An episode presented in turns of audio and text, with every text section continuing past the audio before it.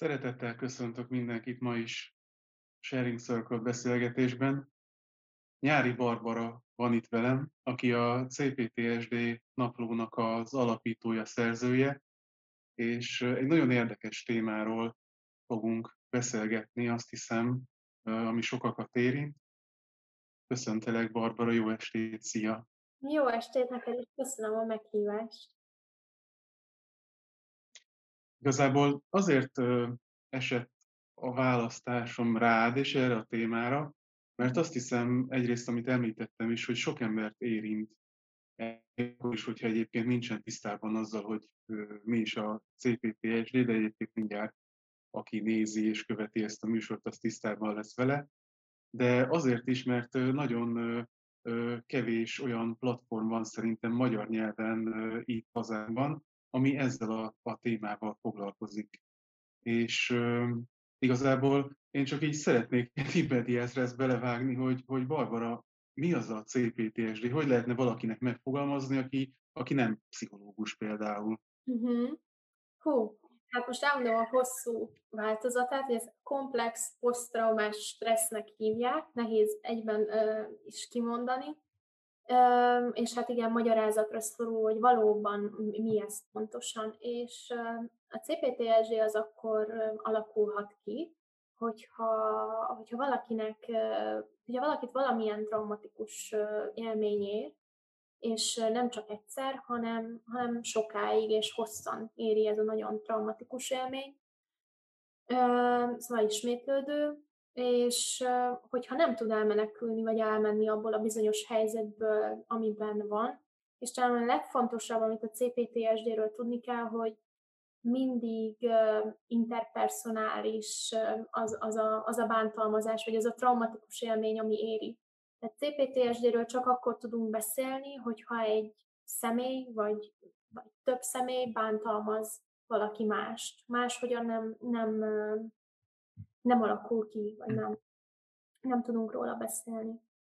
De majd Barbara erősíts meg, vagy cáfolj meg, hogyha nem így, de hogy ugye a sima traumáknál van egy csomó olyan, ami például baleset, vagy valamilyen földrajzi, vagy ilyen, ö, ilyen katasztrófa, vagy valami ilyesmi átélése során alakul ki, és ugye akkor a sima posztraumás stressz ö, betegség jön létre. És amiről pedig Barbara beszél, az az, amikor egy, mondjuk egy kapcsolati bántalmazás során hosszú ideig tartó.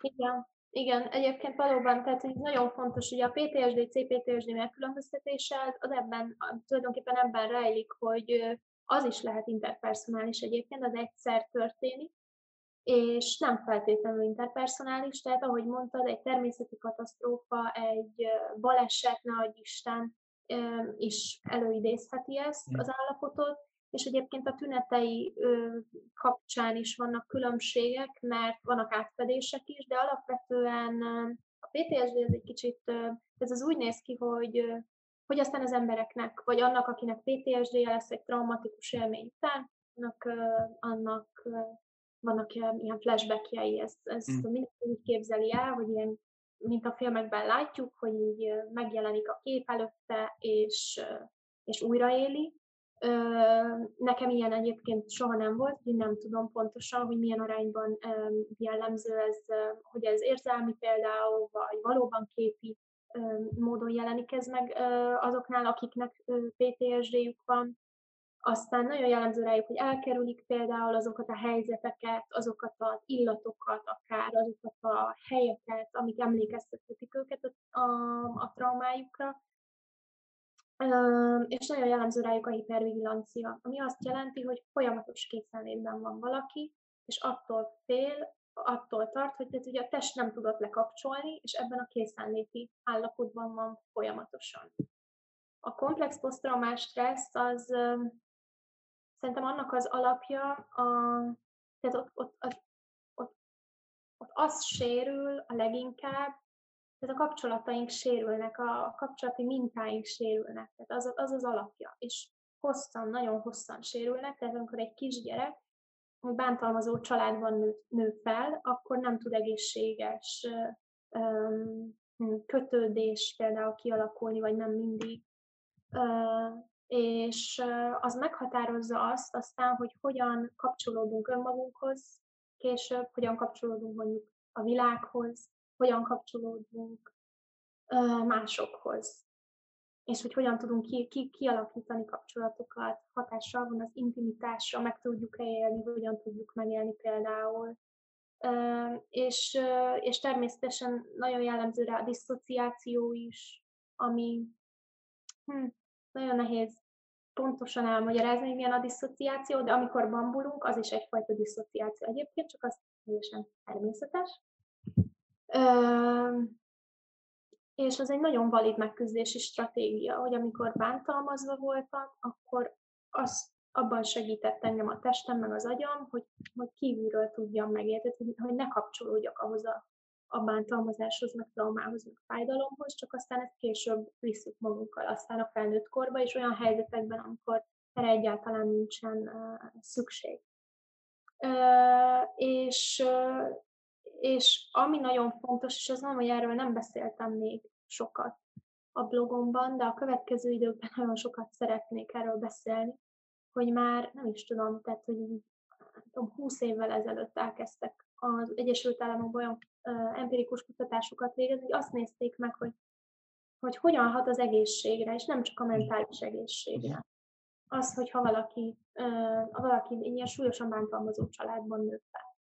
És akkor azt nézegették, hogy, hogy meg azt találták, hogy azok, akik mondjuk négynél több, ilyen nagyon ártalmas gyermekkori tapasztalatuk van, azoknak 12-ször több az esélyük arra, hogy különböző hát krónikus betegségek alakuljanak ki náluk. És beszélünk olyanról, mint a kardiovaszkuláris betegségek, aztán daganatos megbetegedések, asztma, Szóval, hogy nagyon súlyos hatása, nagyon komoly hatása van arra, hogy, a, hogy, hogy, hogy, milyen, milyen egészségi állapotban fogunk kerülni, és hogyan éljük az életünket felnőttként.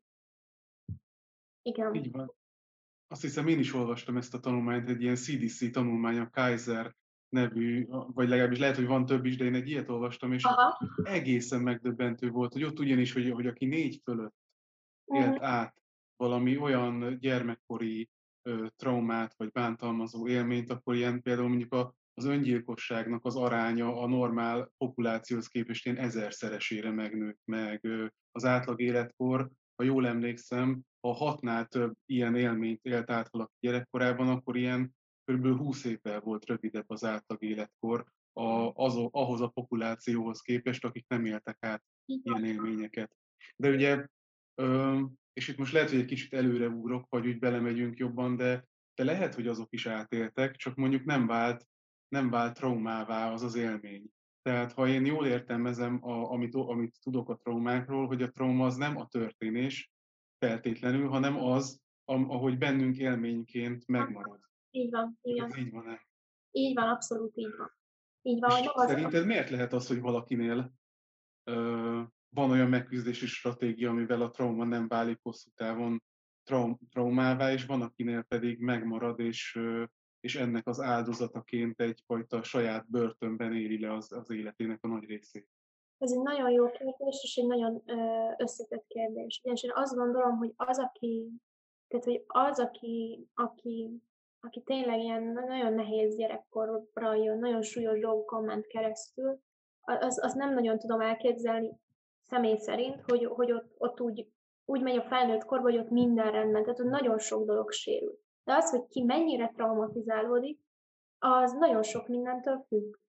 És függhet attól, hogy, hogy az életkortól, hogy mikor történt a trauma. Négy éves volt, három éves volt, tehát a fejlődésének melyik periódusában csecsemő volt, hányszor, vagy milyen hosszan, hónapokig tartott, évekig tartott.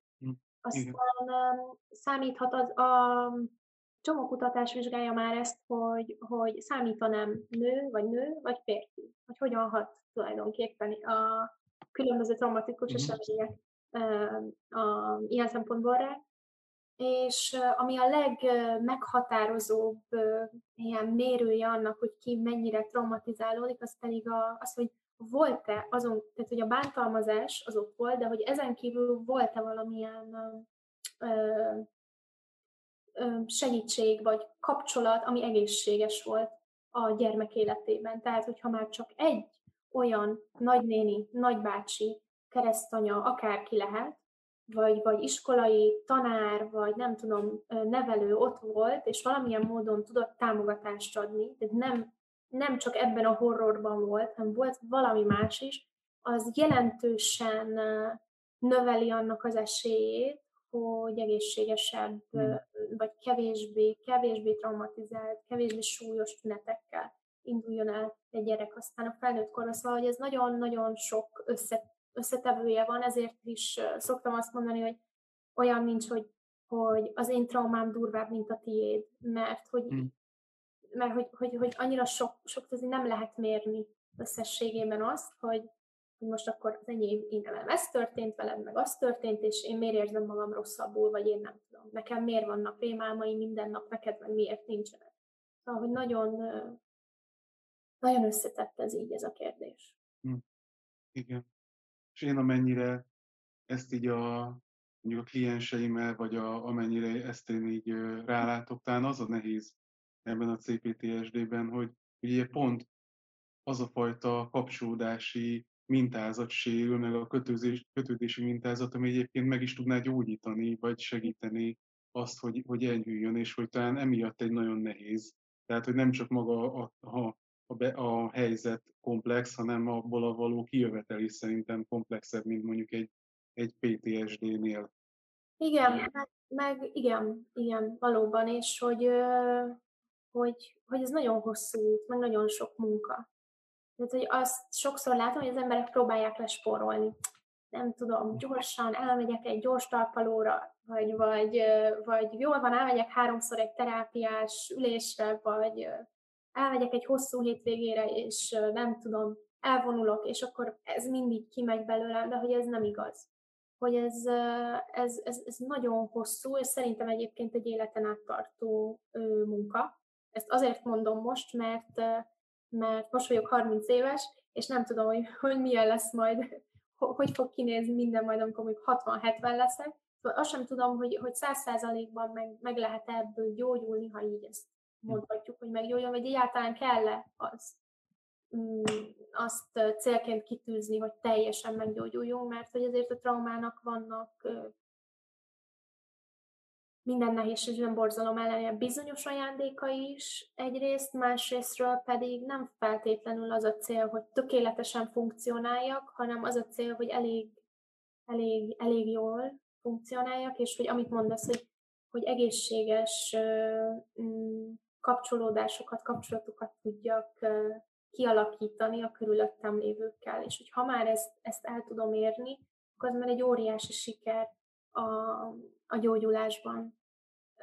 Úgyhogy ez egy életen át tartó folyamat, és aztán persze mindig van valami, ami lehet dolgozni, de összességében az, az, az már, meg hogy egy funkcionális életet tudok élni, tehát nem iszom, nem drogozom, mm, nem tudom én, nem, nem rombolom önmagam, nem csinálok olyan dolgokat, amik önsorsrontóak lennek, szóval ezek mind nagyon fontos dolgok, és ez nagyon kőkemény munka annak, aki úgy nőtt fel, hogy, hogy nem látott egészséges mintákat, sőt, hát sérültek a határai, megsérült a, hm. az, a legfontosabb emberi kapcsolatai sérültek egészen kiskorától. Igen. Igen, igen. Most, most gondolkoztam ezen, hogy így a, említette te is, hogy a, hogy a testi betegségek és hogy nekem van egy ilyen hipotézisem, hogy szerintem, mivel nincs a köztudatban annyira még a CPTSD, hogy nagyon sokszor szerintem az van, hogy elmegy valaki valamilyen testülettel, gyógyászhoz, kardiológushoz, onkológushoz, és hogy, hogy ott elkezdenek foglalkozni a testi problémáival, de hogy szerintem nagyon sokszor, vagy legalábbis az esetek többségében biztos, hogy van valami olyan a háttérben, ami, ami meg egy ilyen pszichés eredetű rész. És Igen. hogy szerintem ezért is fontos, hogy, hogy itt most mi is beszélünk erről, mert hogy nem azt mondom, hogy csak ezzel kell foglalkozni, hogyha már van valami testi probléma, de hogy egy komplexen kell ezt is megközelíteni, hogy szerinted is akkor így van, hogy, hogy nagyon gyakran inkább már csak egy testi tünet az, ami, ami ott van, és hogyha arra nem hívja fel valaki a figyelmet, hogy ez lehet ennek a következménye, akkor, akkor az csak ö, hm. egyfajta tüneti kezelés. Igen, és egyébként a helyzet az, hogy az Egyesült Államokban úgy ö, tudom, hogy már vannak, tehát hogy, hogy az, ott már működik, ö, hogy, hogy a házi orvos kitöltet egy ilyen kérdőívet a páciense, ha akarja kitölti, ami válaszol arra, egy csomó ilyen kérdés van, igen, nemmel, hogy érte, különböző bántalmazási formákra kérdez rá gyermekkorból, és amennyiben magasak ezek a pontszámok, akkor egyrésztről, hogyha gyermeke van, akkor vannak olyan, tehát a prevenció szempontjából is nagyon fontos, mert van, aki, aki ennyire terhelt, mondjuk, ö, akkor, és gyereke van, tehát ez kérdés, hogy hogy hat a következő generáció, tehát hogy, hmm. hogy hat. És nagyon fontos, hogy, hogy ezt a, hogy mondjam, a bántalmazás körét, mint olyan, meg a minden azzal járó nehézséget, meg, meg, meg szörnyűséget, azt, azt valahogy meg lehessen előzni, és akkor, akkor már vannak olyan center, centrumok, ahova el lehet családi különböző hmm. központok, el lehet őket küldeni, azzal, hogy lehet, hogy itt érdemes kicsit foglalkozni, vagy megnézni, és mondjuk ennek fényében egyébként megnézni, hogy a páciensnek egyébként milyen problémái vannak, vagy, vagy, vagy, vagy milyen állapotban van a teste. De ez egyébként szinte elkerülhetetlen, hiszen hogyha olyan, tehát hogy ez egy kora mennyiségű stressz, hogyha valaki bántalmaznak gyermekként, és folyamatos. Hogy, az, tehát, hogy a testünk nem arra lett teremtve, meg kalibrálva, hogy ez, hogy, hogy ez bírja. Szóval ez, ez már ugye ez a toxikus mérgező mennyiségű, és nyilván ez aztán később kicsapódik, vagy is szól, hogy nem tudom test, hogy itt fáj, ott fáj, itt történik ez a módszer, hogy, hogy fontos lenne itt is, és csodálatos lenne, hogyha ez itt van, hasonlóképpen tudna működni, vagy el tudna kezdeni működni.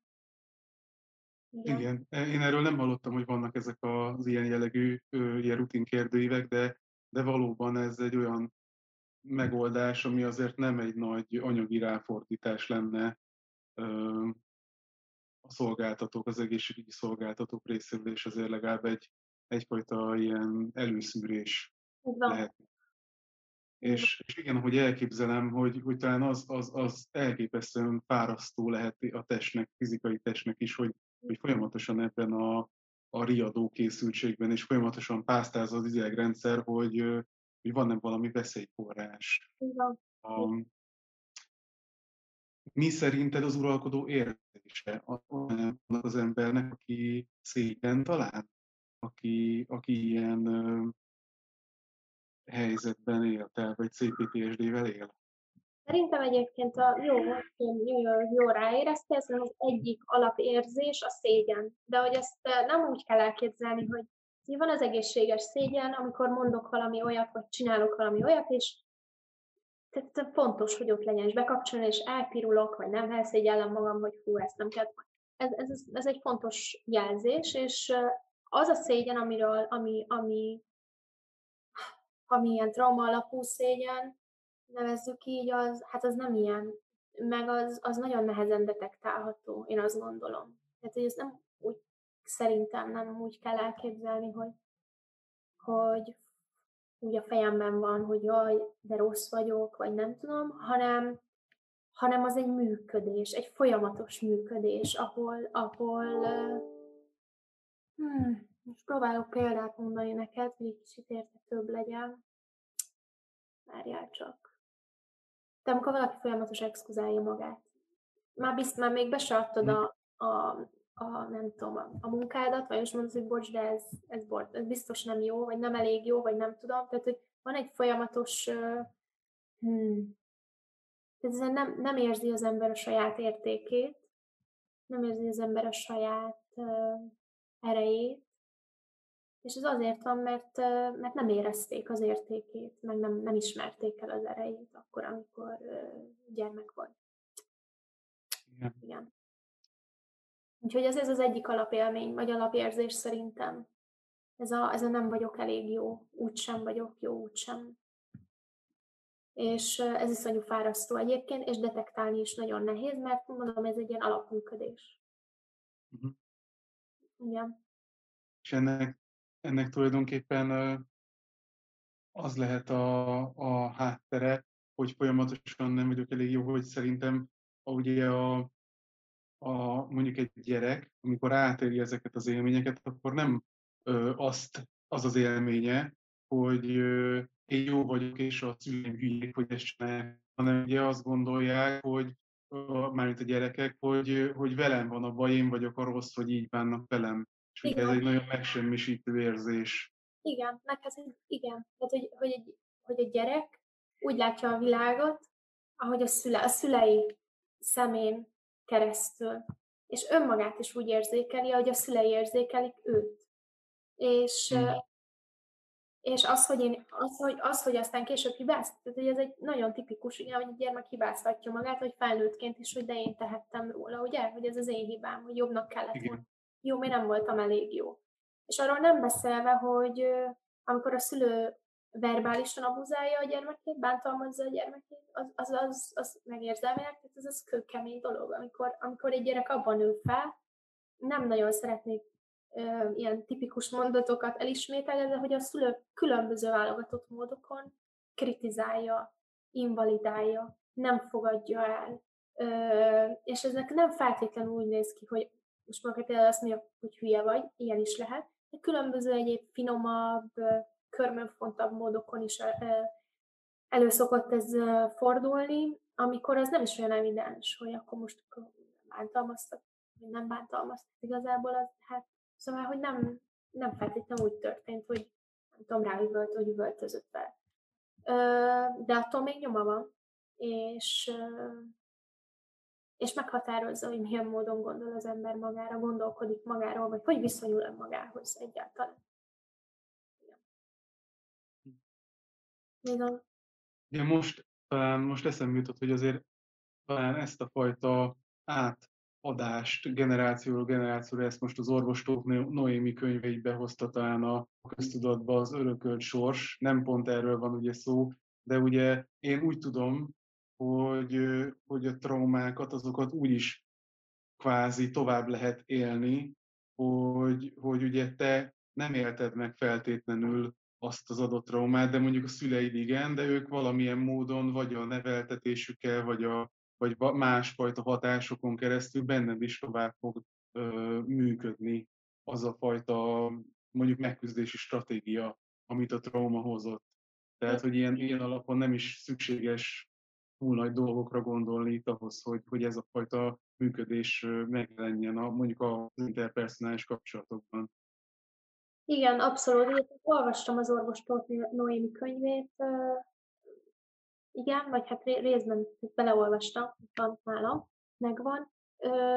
Igen, ez is valid, ez is egy nagyon fontos szempont. Én egyébként ezzel kevesebbet foglalkozom, és azért, mert hogy akkora a baj szerintem egyébként, tehát hogy hogy közvetlenül, tehát hogy az már csak, tehát hogy mondjam, hogy az egy megint egy másik réteg, amikor arról beszélünk, hogy, hogy azt nézzük meg, hogy generációsan mit adunk tovább, és nagyon fontos, meg azt gondolom, hogy sok szempontból izgalmasabb is valahogy az emberek számára, vagy befogadható, mint az, mhm. amikor arról beszélünk, hogy akkor nézzük meg, hogy pontosan a szüleimtől, a, szüleim, a szüleimmel való viszonyom, az, ahogy velem bántak, az hogyan,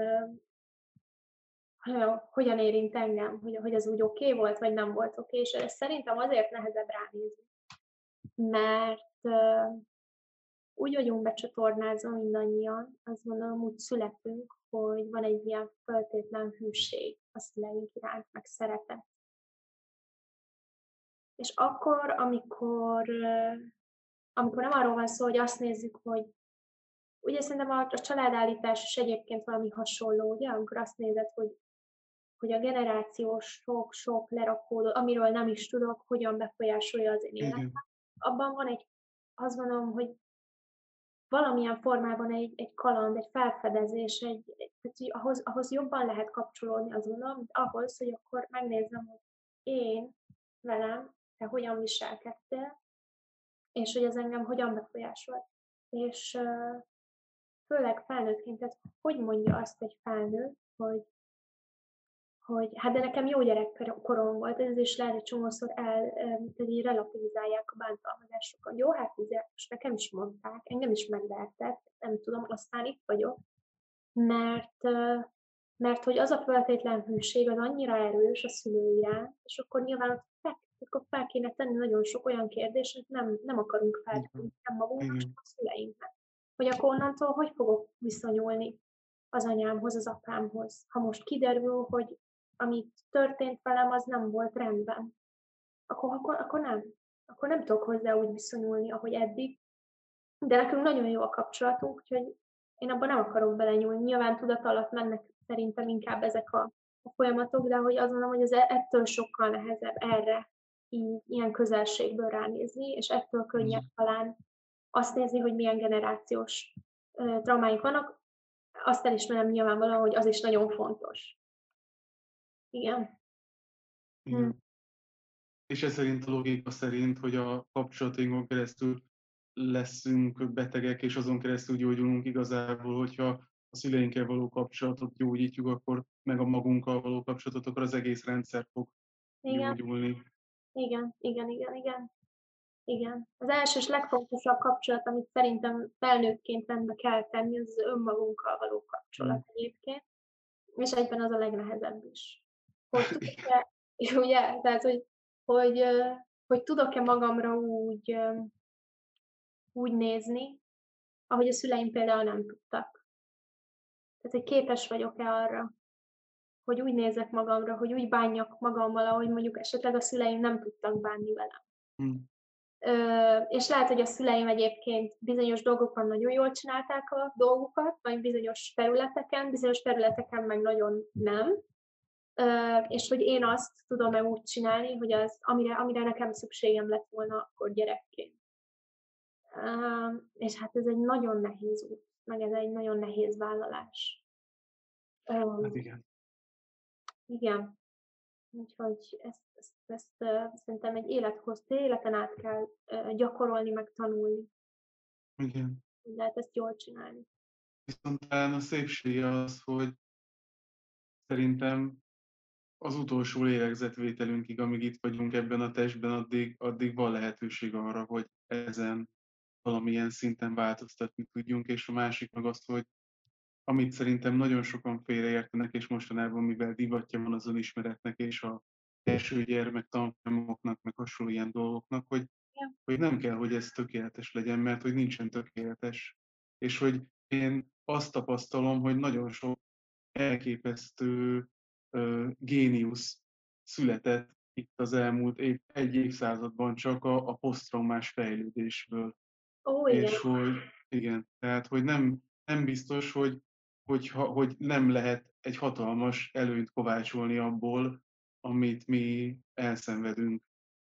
Így van, igen. Szóval, hogy, hogy hát igen, szóval, hogy alapvetően azért tragédia persze, nagyon-nagyon nehéz, nagyon, tehát senkinek nem kéne úgy felnőnie, mint ahogy azok a gyerekek bántanak. De, és akkor itt a de, hogy az, hogy én mit csinálok a sérüléseim, ez az én felelősségem. És az, hogy tökéletesnek kell lennem, például abban, hogy, hogy, hogy tökéletesen kell magam szeretni például, hát hogy kell tökéletesen szeretni magamat, vagy ki kell dobnom mindent, ami negatív volt, meg nehéz volt a gyerekkoromban, dehogy is. Tehát, hogy én azt a, az erőmnek a legnagyobb részét, azt, azt a gyerekkoromnak köszönhetem.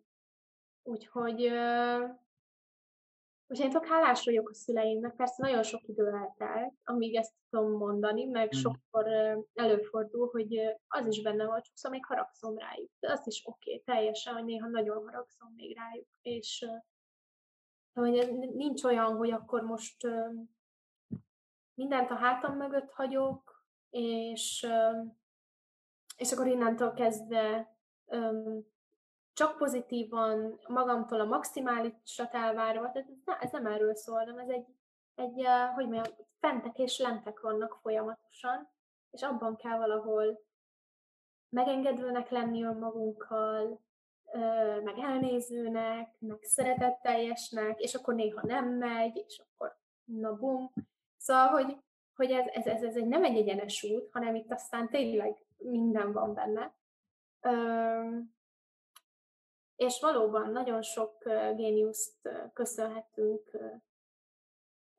köszönhetünk a poszt, a komplex posztraumás stressznek. Nem is biztos, hogy ezt így kell nevezni, csak nagyon nehéz megélt eseményeknek. Tehát ez egy nagyon erős katalizátora is lehet annak, hogy valami nagyon jót csináljunk az életünkkel.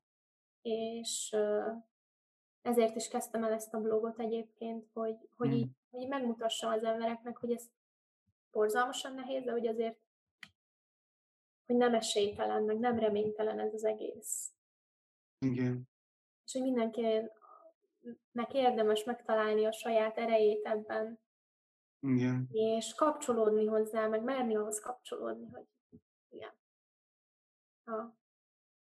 Eszembe jutott most egy ilyen természeti kép, hogy akkor elmegyünk mondjuk túrázni, uh-huh. és akkor a, a legszebb fák azok azok, amik ilyen nagyon szabálytalanok, és ilyen össze-vissza nőnek, Igen. nincsen benne semmi szabályos, és mégis ö, magunkra meg úgy tekintünk, hogy ilyen nagyon, nagyon szabályos fa kell, hogy legyünk, úgy nézzünk ki, mint ahogy a nagykönyvben bent van, és hogy ez is egy ilyen uh-huh. egy kicsit, hogy, hogy magunkra tudjunk úgy ránézni, hogy lehet, hogy az élet úgy alakított, hogy vannak, vannak göcsörtök a, a törzsünkben és az ágainkban, és attól még az teljes és szép és szerethető. Igen, igen. És ugye ez a ezt megtanulni, meg elhinni, hogy én attól még szerethető vagyok, hogy. És az, az, az, nagyon, az nagyon nagy kihívás. Tehát, hogy tényleg az vagyok? Akkor is, hogyha nem tudom. Tehát, hogy, hogy, hogy, hogy, hogy kell nekem nagyon a legjobbat hozni mindig például, vagy kell nekem, vagy miért nem tudtam olyan lenni, vagy amolyan, vagy miért, tehát és akkor ugye az ember ugye az a kérdés, hogy gyermekként nem voltam elég jó a szüleimnek, ugye? Mert akkor nem bántak volna velem így. Ö, és azt, azt tehát, hogy át, átírni ezt a narratívát, úgyhogy én így vagyok jó, ahogy vagyok. És így vagyok szerethető.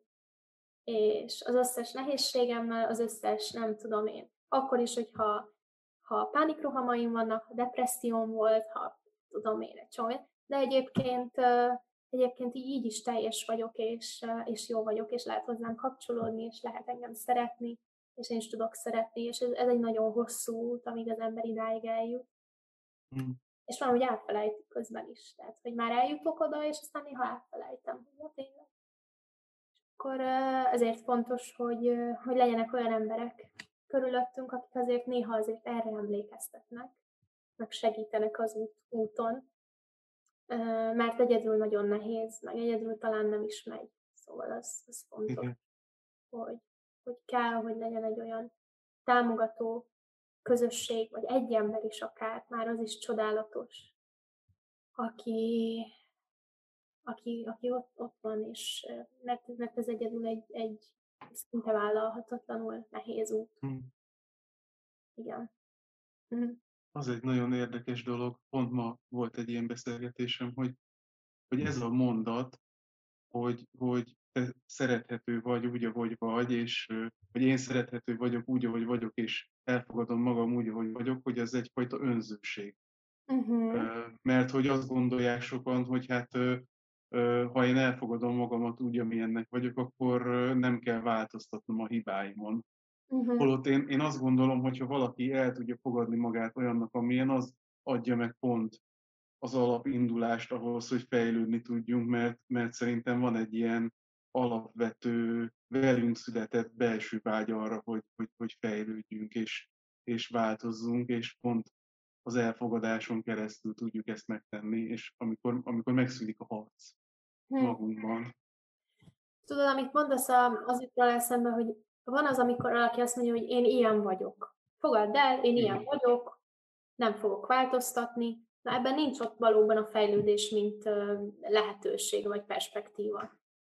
De az, a, az önszeretet, bár nehezen használom ezt a szót, mert ugye nagyon elcsépelt, meg klisés már ez, lett, de hogyha most a szó szép értelmében, vagy igaz értelmében mondjuk, akkor az, akkor az, az nem az, hogy én ilyen vagyok, és figyelj, csinálj, amit akarsz, hanem, hanem az talán a mérgező szégyennel van. Tehát az jutott most eszembe hm. kapcsolatban, hogy ez, az a szégyenérzet, az a belső toxikus szégyen, hogy, hogy, hogy, hogy nem vagyok jó, hogy nem vagyok jó, hogy bűnös vagyok, hogy rossz vagyok, hogy Szóval, hogy ezzel van talán, vagy biztosan szerintem kapcsolatban, hogy azt,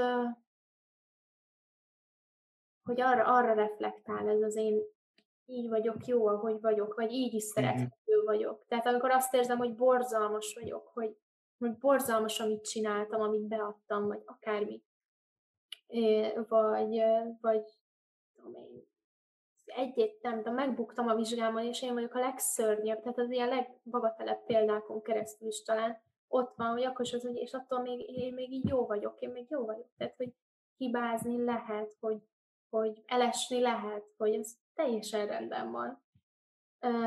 A kérdés, hogy, hogy mit csinálok utána vele, azt mondom, hát én ilyen vagyok, vagy az, hogy akkor nyilván megnézem, hogy tudok-e valahogy javítani, vagy jobb lenni, tehát hogy a fejlődés, mint olyan, valahogy így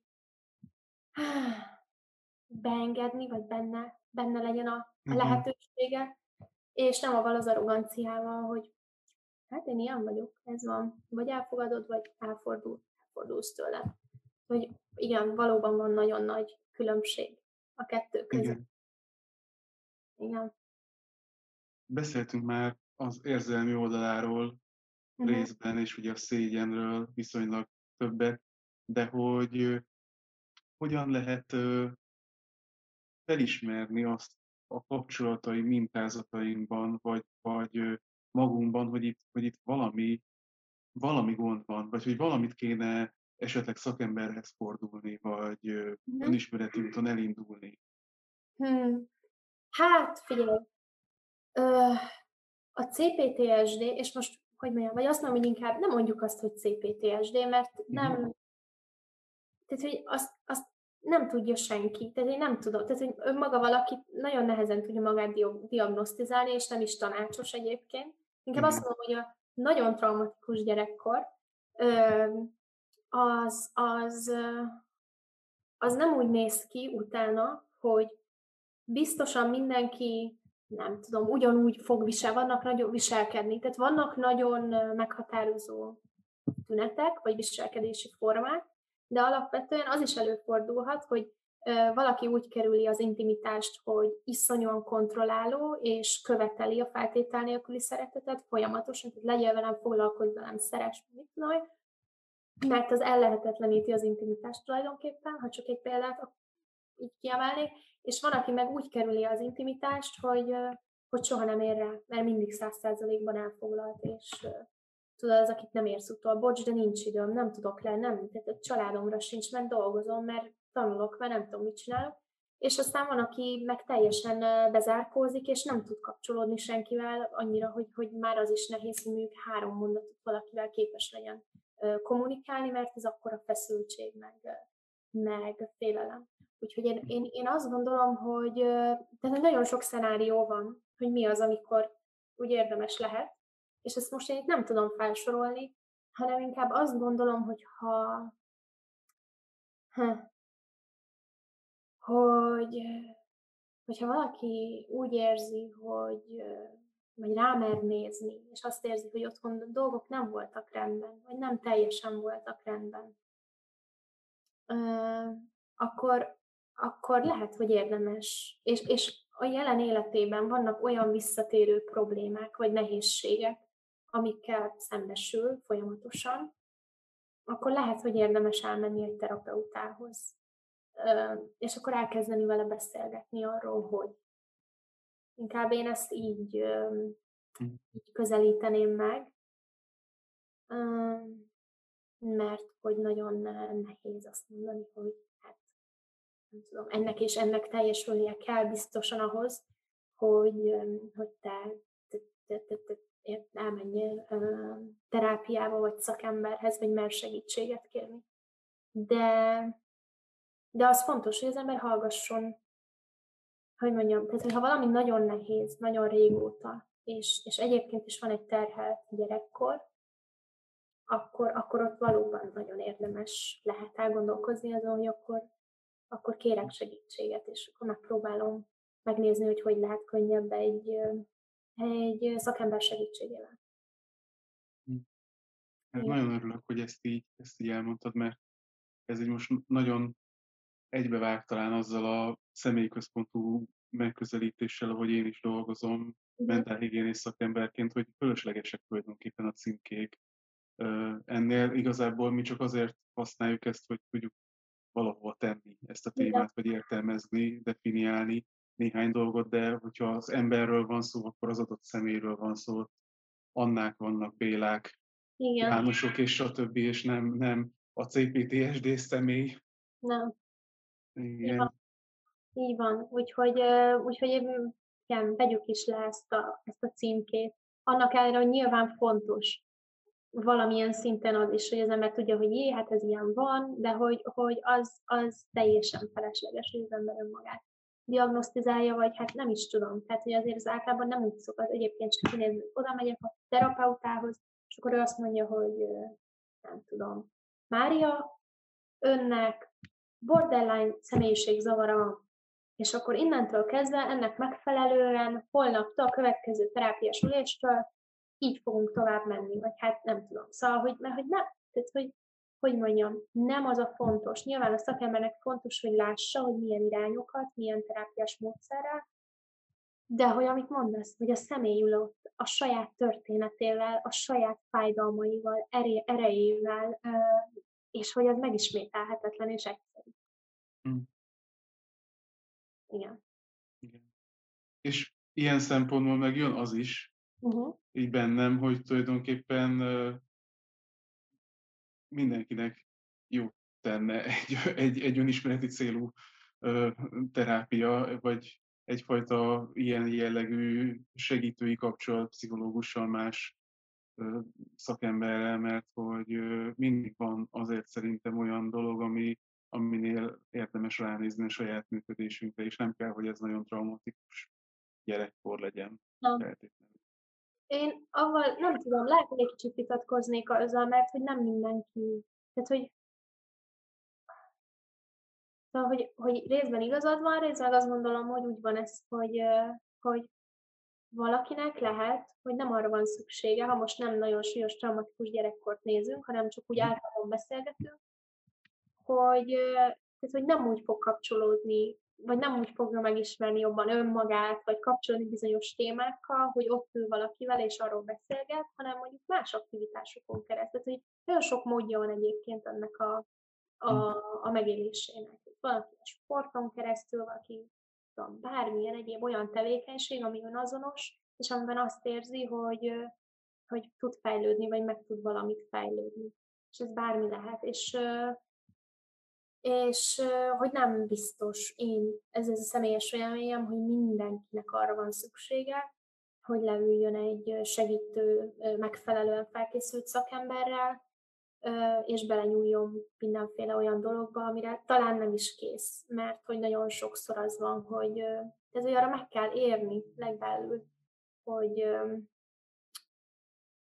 szóval, hogy ez nehéz, akkor uh-huh. is, hogyha nincs semmi, semmi különös vagy extra, Igen. nagyon Igen. nem, akkor is nehéz, és hogy van, aki, van, aki nem, nem akar úgy kapcsolódni, és hogy az is teljesen valid, szóval igen, látod, ebben, ebben igazad van, mert hogy így mondod, tényleg, akkor igazából arra pontosítanék, hogy egy, egy reflektív emberi kapcsolatokra, arra, arra viszont nagy szükség lenne. abszolút. Mert most eszembe jutott közben, hogy szerintem, ha valaki mondjuk lovakhoz kapcsolódik, azon keresztül is igazából rengeteget tud tanulni önmagáról. Igen, így van, állatokhoz, hogyha van egy olyan Igen. közösség, amiben, tart, amiben tartozik. Szóval nagyon sok mód, más módja is van annak, de természetesen az is nagyon valid, ha valaki azt mondja, hogy én elmegyek és leülök, és hetente egyszer, vagy tudom, két hetente egyszer egy órában, akkor megnézzük, kivesézzük.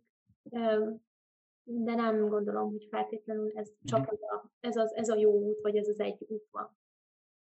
Igen. Igen.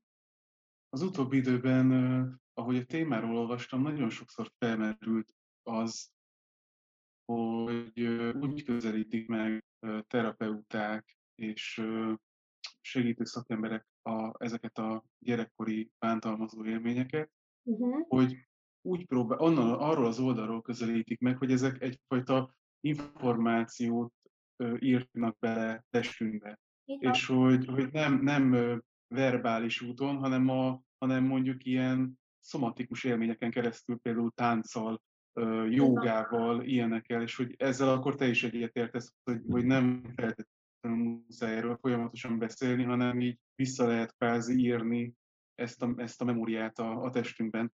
Persze, abszolút. Erről beszéltem is viszonylag sokat a blogon, mert hogy ez nagyon fontos. Tehát, hogy ez, hogy mondjam, tehát, hogy szerintem egyébként van a feldolgozásnak az a fázisa, amikor az ember egyszerűen folyamatosan meséli, meg mondja, meg mondani akarja, és én azt gondolom, hogy annak is van helye a feldolgozásban valahol, valahol az egészben. De összességében azon nem lehet, vagy azért nagyon, tehát azért nem jó, ha azon van a hangsúly, mert amikor az ember meséli, akkor újra traumatizálód, tehát egyszerűen újraéli. Tehát egyszerűen fogja és újraéli. Tehát a test emlékezik, és hát arra senkinek nincs szüksége, az nagyon veszélyes, és, és a, a, amikor az ember ilyen nagyon mélyen traumatizált, akkor önmagától szakad el, meg a testétől is van egy ilyen elszakadtság, érzés, uh, ami egy nagyon furcsa állapot egyébként. És bármi, ami mozgás, és finom mozgás, egyébként én, én azt ajánlom, hogy finom mozgás legyen. Tehát, hogy az idegrendszert azt azonnal, tehát, hogy, tehát, hogy olyan állapotban van az idegrendszer, vagy olyan állapotban van maga a test, ami arra valószínűleg nem képes, hogy hirtelen azonnal nagy változásokat érjünk el. És ez egyébként terápiában is ugyanígy van, hogy ez nem működik, hogy holnaptól jól leszek teljesen, nem tudom, elmentem egy tíznapos elvonulásra, úgyhogy egyébként előtte soha nem voltam ilyenen, és nem tudom, napi nyolc órát meditál, akármit csináltam magammal, és egyszerűen túlterhelődik, tehát egyszerűen nem, nem tudja értelmezni idegrendszer, túl sok neki. És ezért nagyon érdemes ilyen finom mozgásokat, vagy apránként kapcsolódni valamilyen módon a testhez, uh-huh. és ez lehet jóga, arról pont uh, valamikor volt egy videóm, talán egy éve vagy másfél, hogy csodálatos mozgásforma, a légzéssel összekötve, lehet úszás, én például nagyon szeretek úszni, most a pandémia óta nem tudok. Most elkezdtem lovagolni, pont ezért, mm. hogy, hogy egyrészt a bizalmat azt tudjam gyakorolni, mert hogy ott azért kőkeményen gyakorolni kell a bizalmat meg, meg a kapcsolódást, meg mellette ugye ez egy, egy nagyon szép mozgásforma. Aztán igazából bármi lehet, ami az embert megszólítja, de apránként és finoman. És csodát tud művelni a testtel. Ugyanúgy szoktam mondani, hogy érdemes masszázsra járni, hát tele van a test különböző, nem tudom, évtizedek óta berakódott hihetetlen stresszel, mindenféle fájdalommal, és hogy segíteni kell neki abban, hogy, hogy meg tudjon nyugodni, hogy ki tudjon engedni. Úgyhogy minden ilyen az, az több, mint jó, és hmm. szükséges is, akár egy olyan terápia mellé is, ami mondjuk egy kognitív viselkedés terápia, vagy bármi egyéb, tehát hogy ki kell egészíteni. Tehát, hogy az egy, szerintem egy nem feltétlenül járható út, hogy én kizárólag csak egyféle formán próbálkozom, hanem mellé kell tenni még egy csomó minden mást is, ami mozgás alapú, meg ami test alapú tulajdonképpen. És nagyon meghálálja egyébként a szervezet. Hmm. Úgyhogy, úgyhogy ajánlom. Igen. És nem csak a szervezet hálálja meg, hanem szerintem hosszú távon, pont ma reggel olvastam ezt valahol, hogy hogy igazából az egész társadalmon meghálálna azt, hogy mondjuk a következő generáció úgy születne meg, hogy nem élnek át gyerekkori bántalmazásokat, akkor egészen más képe lenne mondjuk a világnak, hogyha ez így megszakadna ez a, ez a, ez a körforgás. Igen, nem tudom, hogy ez egy mennyire reális vágy. Én is hát nagyon Én is nagyon örülnék neki, mert hogy azért alapvetően az, az ilyen nagyon, tehát az ártalmas gyermekkori tapasztalatoknak nem csak az egyén szintjén, hanem gazdaságilag és társadalmilag is súlyos hatás, tehát nagyon komoly hatásai vannak. És mindenki jól járna, igen, a társadalom jól járna, a gazdaság jól járna, hogyha ez nem így néznek ki, és persze az egyén, nyilván az egyén járna inkább a legjobban, de, de hogy még nagyon-nagyon-nagyon sajnos messze vagyunk attól, hogy ezt erre, erre másképp tudjunk nézni, vagy úgy tudjunk nézni, hogy ennek nagyon-nagyon nagy jelentőséget tulajdonítson. De csak itt te, meg én, meg én a blogomban, meg, meg, a, meg különböző pszichiáterek, pszichológusok a világban, hanem hogy kiterjesztve különböző egyéb szereplői a társadalomnak is úgy gondolják, hogy, hogy, hogy itt van feladat, és nagyon fontos. Mert hmm. ez egy annyira komplex probléma, és nem beszélnek róla az emberek. Nagyon nem beszélnek róla az emberek. A, ezt a pólót is azért vettem fel, hogy szabad beszélni róla, és Igen. kell is beszélni ezekről a dolgokról, még akkor is, hogyha az elején nehéz, de utána csodákat tud művelni az, hogy igen. Igen, elvállaljuk de, ezt. Igen, de annyira, tehát hogy annyira tabu ez a téma, hogy nem a közeli barátaimról beszélek nyilván, de ismerőseim például, például nem szoktak megkérdezni azzal kapcsolat. Úgy csinálnak, mint hogyha én, tehát nekem nem lenne egy blogom. Tehát nem mhm. tudnak, hogy kapcsolódni még az ismerőseim se feltétlenül ehhez a témához, hogy nem, nem tudnak róla mit mondani, vagy kérdezni, vagy nem tudják hogyan megközelíteni. Ö, és hogy sok-sok levelet kapok, és hogy vannak olyanok, akik úgy írnak levelet, hogy, hogy külön erre létrehoznak egy e-mail címet. Tehát, hogy annyira félnek arról beszélni, ami velük történt, hogy nehogy véletlenül még csak véletlenül se, nem tudom, jöjjek rá, vagy nem, nem tudom egyébként, hogy alapvetően ebbe ez a annyira benne van a, az egész témában ez a félelem, meg ez a, meg ez a megközelíthetetlenség, hogy, hogy még nagyon hosszú az út. Pedig lehet, pedig el lehet mondani, hogy nehéz volt.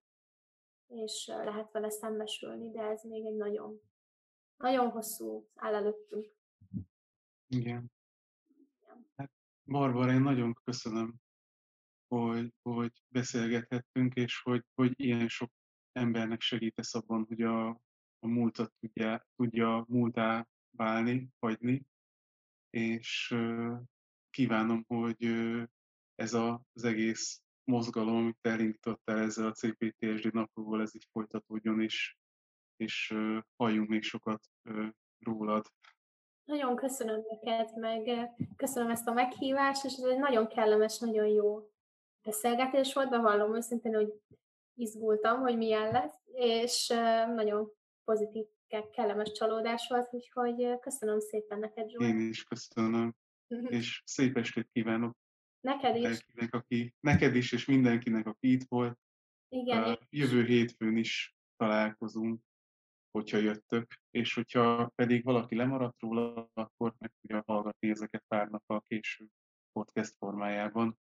Szép estét, Barbara, szép estét szép mindenkinek. Szép estét mindenkinek, neked is. Sziasztok!